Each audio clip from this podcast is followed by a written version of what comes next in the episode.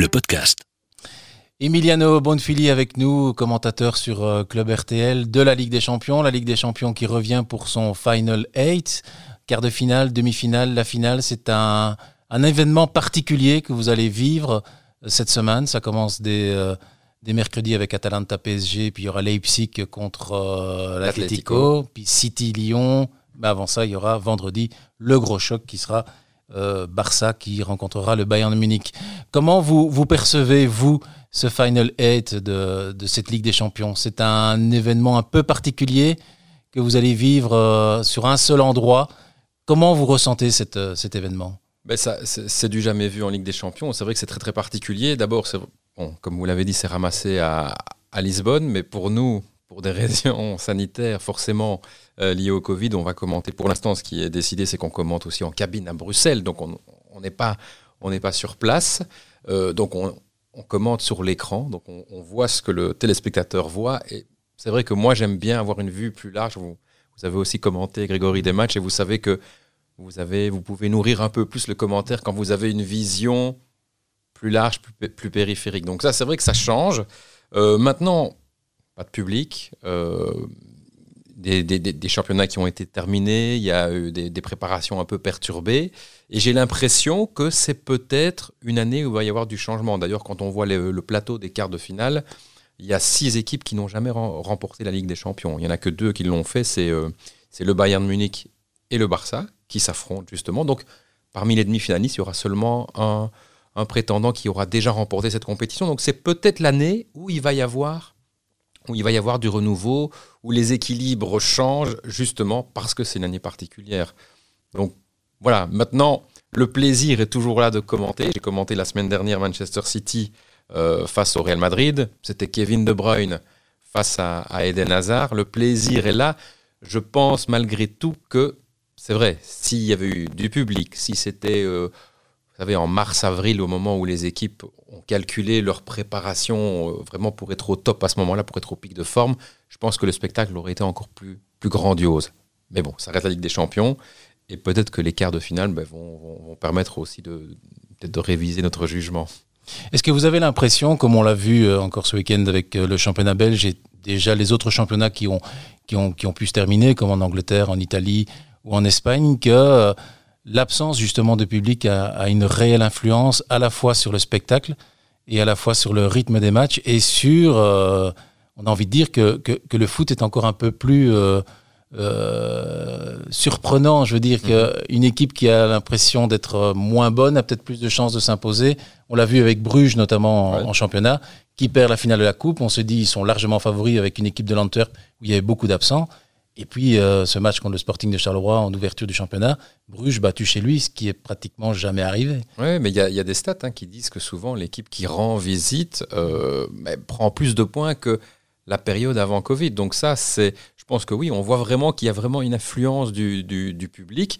Et à Bruges, par exemple, puisque vous parlez de ce match-là, euh, le public de Bruges, en général, il arrive à mettre la pression beaucoup sur le corps arbitral, sur aussi l'équipe adverse. Et c'est peut-être en fait plus facile pour arbitrer, à mon avis. Mais c'est vrai que euh, voilà, il y, a, cet équilibre-là qui change. Et en même temps, quand je, quand je commentais justement ce match Manchester City face au Real, il y avait des moments où je me disais, mais ça manque un peu de rythme. Alors, est-ce que c'est dû, est-ce que c'est une fausse impression parce qu'il n'y a pas de, de bruit, parce qu'on ne voit pas le public qui pousse ou vraiment, moi je, moi je pense que oui, que ça booste un peu les, les joueurs. Quoi. C'est clair, c'est clair. Bon, j'ai joué au foot, mais malheureusement, ma, ma carrière footballistique n'a pas, pas tutoyé les sommets. Mais c'est vrai que quand on jouait à notre niveau dans les, sur les terrains de provincial et qu'il y avait un peu de monde, ouais, ça, ça, ça faisait quelque chose. Ça, ça, boostait, un peu. ça, boostait un peu. Donc j'imagine que pour eux, dans des grands stades comme ça, le, on, voilà, c'est un sport populaire, on le dit souvent, c'est le, le, sport le plus populaire. Et là, on voit justement que, que cette dimension-là, quand on dit sport populaire, elle n'est pas galvaudée. Vous avez l'impression que quelle équipe va sortir réellement de, de, de ce Final 8 On a l'impression que le, le, Bayern Munich est largement au-dessus du lot, avec ce qu'il a encore montré à la fois à la fin du championnat en Allemagne et encore ici, euh, il y a quelques jours contre, contre Chelsea. On a l'impression qu'avec Lewandowski devant, mm -hmm. c'est l'équipe qui est à battre. Entre bah, si, si, si, vous, si vous me demandez le favori, je vous dis aussi le Bayern Munich. En fait, parce que c'est vrai que j'ai regardé un peu les matchs du championnat allemand, il était au-dessus de tout le monde, il a gagné la Coupe d'Allemagne, ils parlent tous du, triplé. Ils ont même arrêté un peu plus tôt, là, ils ont arrêté début juillet, donc ils ont même Peut-être que ça leur a fait du bien d'avoir une coupure, d'avoir aussi pris euh, quelques jours de, vacances par rapport à d'autres équipes qui ne l'ont pas fait. Euh, mais euh, c'est impressionnant en fait. On sent vraiment que c'est une machine, une mécanique. On a, on a l'impression de voir la même mécanique de, du Bayern de Jupp Heynckes qui avait fait le triplé en 2013. Ici, tout roule. Et j'ai commenté le match, c'était un résumé justement face à Chelsea. Chelsea était venu avec un peu avec son équipe B parce qu'il y avait beaucoup d'absents, ils ont fait jouer les jeunes mais ils ont pas, enfin, le Bayern n'a pas dû élever son niveau pour, euh, pour remporter ce, match. Euh, et comme vous dites, avec Lewandowski qui est dans une forme euh, incroyable, il a fait deux buts, deux assists lors de ce match-là. C'est, pour moi, c'est le favori numéro un. Je pense que il devrait se qualifier face au Barça, à moins que Messi ne sorte un match comme il peut le faire, comme par exemple il avait fait l'année passée en finale aller face à, Liverpool, le match aller, hein, où, le Barça gagne 3-0, où le Barça se fait enfoncer, mais Messi met les, buts, fait la différence. Moi, je vois que ça pour sauver le Barça. C'est que Messi sorte un match euh, incroyable. Sinon, pour moi, le Bayern reste, imprenable. Et je dirais que la finale avant la lettre, ça pourrait être, ça pourrait être euh, Bayern Munich, Manchester City, qui normalement se, devrait se rencontrer en demi-finale.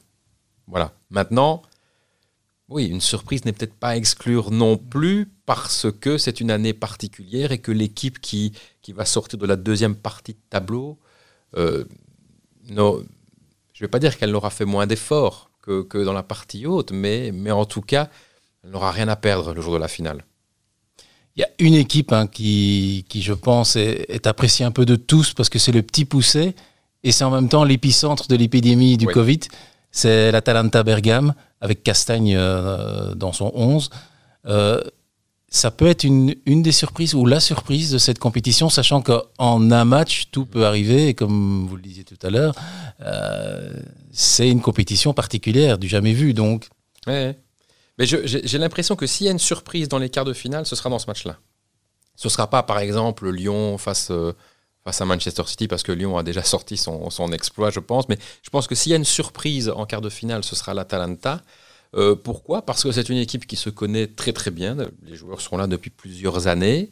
Euh, parce qu'ils sont finalement à leur place. Ils savent très bien que ce pas des grandes stars, mais que s'ils peuvent le faire, c'est au niveau du, du collectif.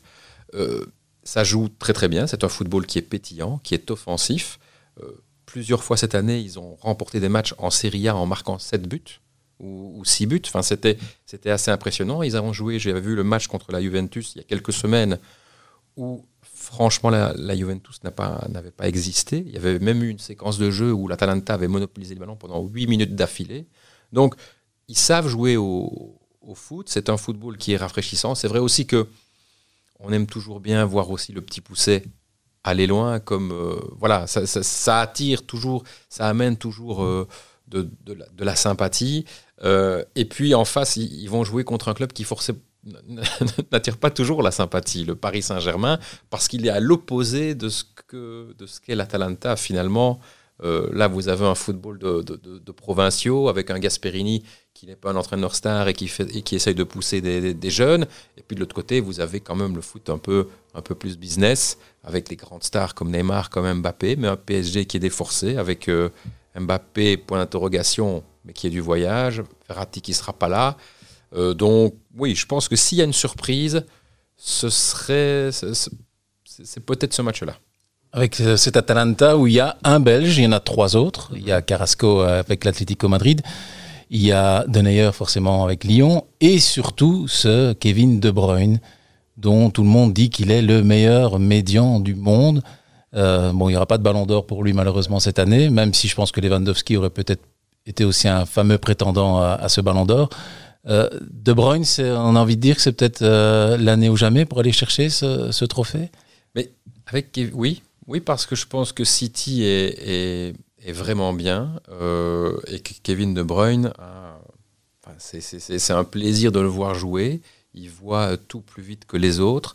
Et, moi, j'ai même l'impression que c'est peut-être, parce que vous dites meilleur milieu de terrain euh, du monde, je me demande, moi, s'il n'est pas le meilleur joueur actuel du monde, en fait. Parce que euh, sur les trois joueurs qui ont sorti une grosse saison, je vois Kevin De Bruyne, Lewandowski et euh, Karim Benzema, qui a vraiment fait une très très belle saison.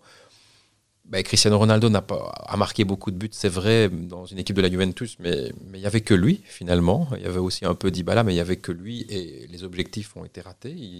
Ils, ont été champions, mais seulement avec un petit point d'avance sur l'Inter. Ils ont été éliminés ici en huitième de finale. Donc, et Messi, euh, oui, c'est celui qui a aussi un peu, un peu tenu la baraque au Barça, mais après le Barça post-Covid euh, n'était pas vraiment très performant. Donc moi, je me pose vraiment la question est-ce qu'on va être taxé de, chauvinisme Mais peut-être que Kevin, actuellement, sur les performances, est le meilleur joueur du, le meilleur joueur du monde. En tout cas, moi, j'aime ça. Voilà, pourquoi je dis ça aussi? Parce que j'ai toujours eu un faible pour les milieux de terrain qui, ont, qui sont élégants à voir jouer, qui ont un toucher de balle euh, fantastique et qui, et qui voient plus vite que les autres. Moi, j'ai toujours bien aimé les joueurs comme Kevin De Bruyne, comme Andrea Pirlo, par exemple, comme, euh, comme, euh, comme Iniesta ou Xavi. Vous savez, des joueurs qui sont peut-être pas les plus grands, les plus forts, mais qui, euh, qui, qui, qui, voient ce que les autres ne voient pas. Euh, qui voient avant l'autre. Voilà. Et, et c'est pour ça peut-être que je, je, dis que Kevin est le meilleur du monde, ou peut-être aussi parce que voilà, c'est un, un diable rouge, mais, mais il n'est pas très loin en tout cas, pour l'instant.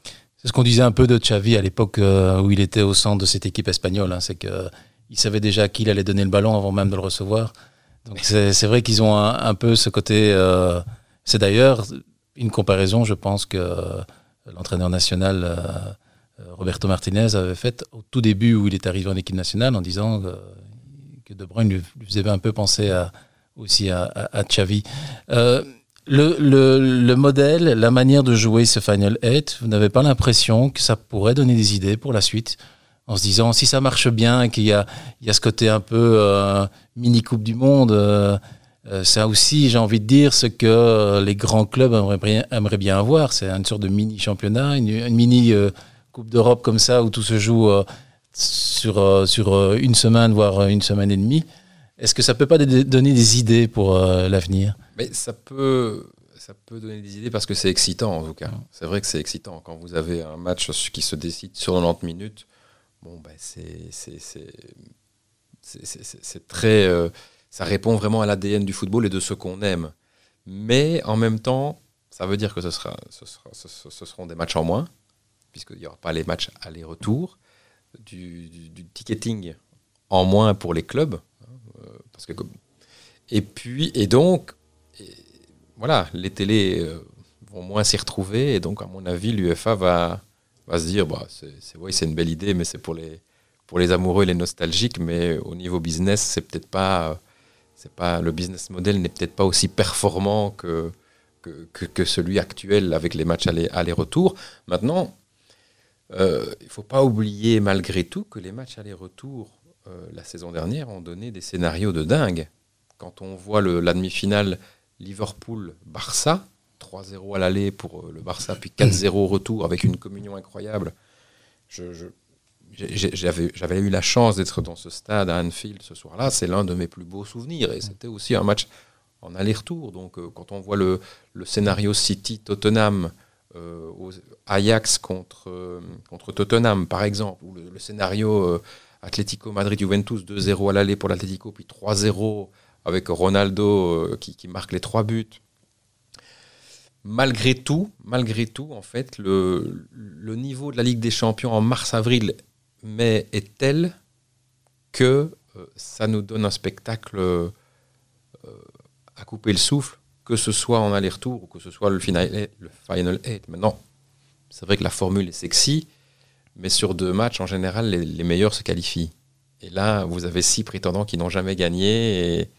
Et, alors, d'ailleurs, ils le disent. Euh, c'est peut-être l'année pour l'Atalanta ou l'Atlético ou, même ou même les ou le, ou le PSG. Oui, voilà. Donc c'est peut-être l'année ou jamais pour ces clubs-là, bah, parce que les rapports de force vont se jouer. En un match, tout est possible. Est-ce que vous avez déjà des chiffres euh, par rapport à, l'audience? Est-ce que euh, on, ressent quand même que le public est en manque de foot et que la télévision, pour le moment, ah, en profite? J'ai pas, j'ai pas, j'ai pas eu les chiffres du match Manchester City. Euh, contre, contre le Real. À mon avis, l'audience doit être bonne parce que c'est deux équipes porteuses et qu'en plus il y avait deux, il y avait trois Belges au coup mmh. d'envoi, donc je pense que l'audience est bonne, mais je peux pas vous, vous la donner précisément. Euh, mais, euh, mais à mon avis, oui, parce que je pense que le, les amateurs de foot euh, vont, vont regarder. On a tous eu le réflexe à un moment donné de regarder le football allemand dès qu'il est, dès qu'il est arrivé, avec des affiches peut-être, avec des matchs peut-être qu'on n'aurait pas regardé d'habitude. Hein, un match de l'Union Berlin, on n'aurait peut-être pas regardé parce que, voilà, c'est, euh, ici, ici, ça reste, ça reste la Ligue des Champions, donc je pense que, je pense que le, public sera là, sera au rendez-vous. Comme à mon avis, il l'est aussi pour le championnat de Belgique qui a, qui a recommencé sans public. Pour conclure, on a envie de dire, bon voilà, on va enfin arriver au bout de la saison. Je sais que pour un club, par exemple, pour Wolverhampton, ça fait déjà plus d'un an qu'ils jouent cette saison. Ils ont commencé en juillet 2019. Euh, ce sera une saison, une nouvelle saison qui sera plus que particulière. Euh, une Ligue des Champions qui va redémarrer, qui sera aussi particulière, avec, euh, j'ai envie de dire, des compétitions qui vont être un peu plus tassées et on va mhm. devoir jouer beaucoup plus. Vous avez l'impression, sachant que ce sera une année euro finalement, que ça pourrait jouer un mauvais rôle à nos Diables Rouges, car je sais que vous serez aussi amené à voir nos Diables à partir du mois de septembre en Nations League. Oui, mais il va y avoir beaucoup de matchs. D'ici l'Euro, il va y avoir beaucoup de matchs. On est, euh, on n'est plus forcément dans les équipes les plus jeunes. Euh, on parle souvent d'une défense euh, vieillissante. Compagnie n'a pas recommencé déjà le, mm. le, début de championnat, donc on peut se poser des questions sur mm. quelle défense aurons-nous à, l'Euro vraiment. Hein, mm. qui, qui n'a pas de club, qui n'a pas de club. Bah, qui, qui, fait un an de plus en Asie compagnie qui va peut-être pas jouer. Enfin, on espère qu'il va jouer beaucoup parce que quand il est à 100%, on a besoin d'un joueur comme compagnie. Mais donc, euh, moi, j'ai l'impression que le, report de, l'euro, c'est la mauvaise affaire pour les Diables. Et puis, il va y avoir beaucoup de matchs cette année. Euh, ça va être très, très ramassé. Il faudrait être très fort physiquement. Et euh, peut-être des équipes plus jeunes comme les Pays-Bas, par exemple. Comme la France, qui reste quand même un effectif assez jeune c'est peut-être ce genre d'équipe qui euh, qui vont en profiter. J'espère que non. J'espère que les Diables Rouges pourront, pourront être là. Mais c'est vrai que c'est une année qui sera très très particulière. Euh, et puis aussi en Angleterre, je vois qu'ils vont pas faire les trois, les cinq changements, mais ils veulent trois changements. Donc, euh, je pense que les, les organismes vont être sollicités, d'autant que les noyaux vont pas être peut-être plus larges qu'avant, puisque la crise fait qu'on va être un peu plus prudent au niveau des transferts. Donc, c'est un gros, gros point d'interrogation. Euh, et, comme il y a chaque fois quand même un blessé, un grand blessé. Il y avait euh, Benteke dans le passé, il y a eu euh, Compagnie à l'Euro 2016. Ici, il y avait le point d'interrogation hasard et on voit que hmm. si on avait joué l'Euro, il, il, n'aurait pas été prêt. donc, il faut espérer que, ce ne soit pas De Bruyne. Mais en général, il y a chaque fois un grand, grand blessé. Hmm dans un tournoi et, les organismes seront très très épuisés, je pense. On va croiser les doigts. Merci Emiliano d'être venu euh, chez nous et euh, eh bien on vous écoutera dès vendredi pour le choc, on a envie de dire, des quarts de finale. Moi je serai samedi, je fais euh, Manchester City-Lyon et j'ai Vincent Legrève qui fait le, ce choc-là, puisque le, planning avait été fait à l'avant. Barcelone-Bayern. Et puis je ferai la demi-finale. Théoriquement, la demi-finale bah, Bayern City ou Barça City. Quoi qu'il en soit, Pep retrouvera, s'il passe, il retrouvera un ancien club. Merci Emiliano et j'espère à très très bientôt. Avec plaisir. Au revoir. Le podcast.